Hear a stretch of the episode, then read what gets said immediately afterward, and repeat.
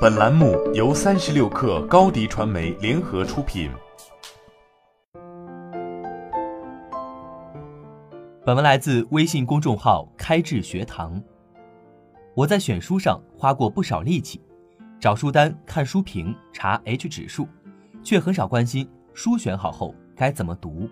觉得读书无非是逐字逐句、一页一页的读，我把逐字逐句与认真对待画上等号。虽然隐约感到不对。但并没有多想，直到最近读书遇到困难，才意识到读书方法不容忽视。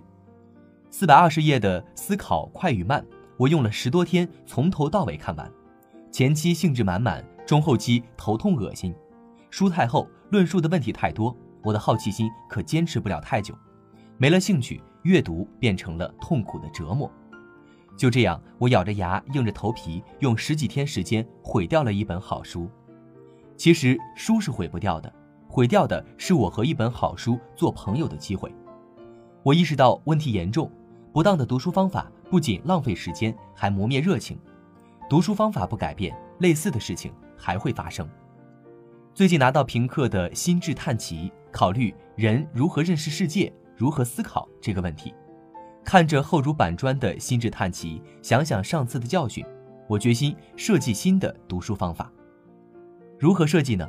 我试着把高阶模型迁移到读书上，设计有用的读书方法。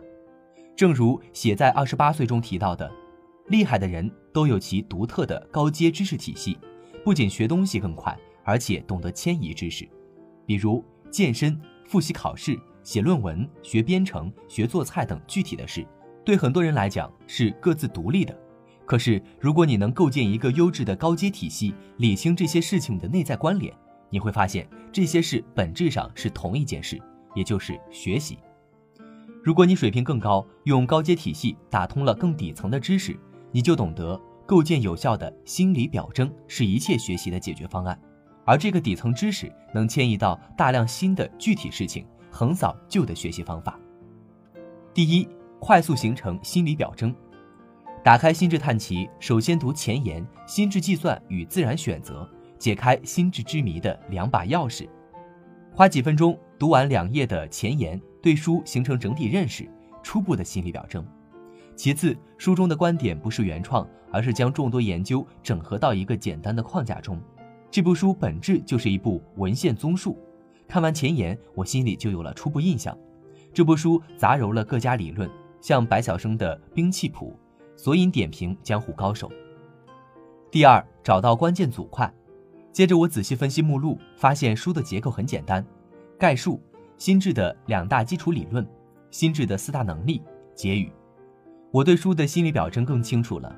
原来从这六个组块谈大脑两个基础、四个能力，前两个组块是基础，后四个组块彼此独立。两个基础理论——神经网络模型和进化论，我有所了解，暂时也不想深入。四个能力中，我对视觉、情感和社交暂时不感兴趣。所以，我只要把概述翻一翻，了解全书框架，然后精读推理一章就够了。第三，筛选需要精读的内容。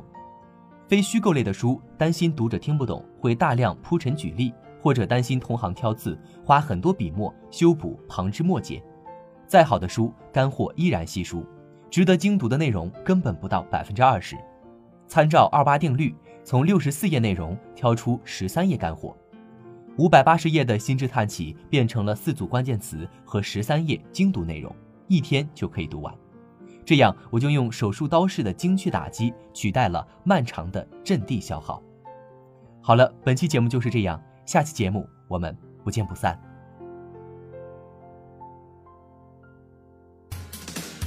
欢迎下载三十六课 APP，一网打尽商业大事件与科技新鲜事儿。欢迎添加克星电台微信号，微信搜索“克星电台”的全拼，加入我们的社群，一起交流成长。高迪传媒，我们制造影响力，用最专业的态度为企业提供视频、音频全流程解决方案。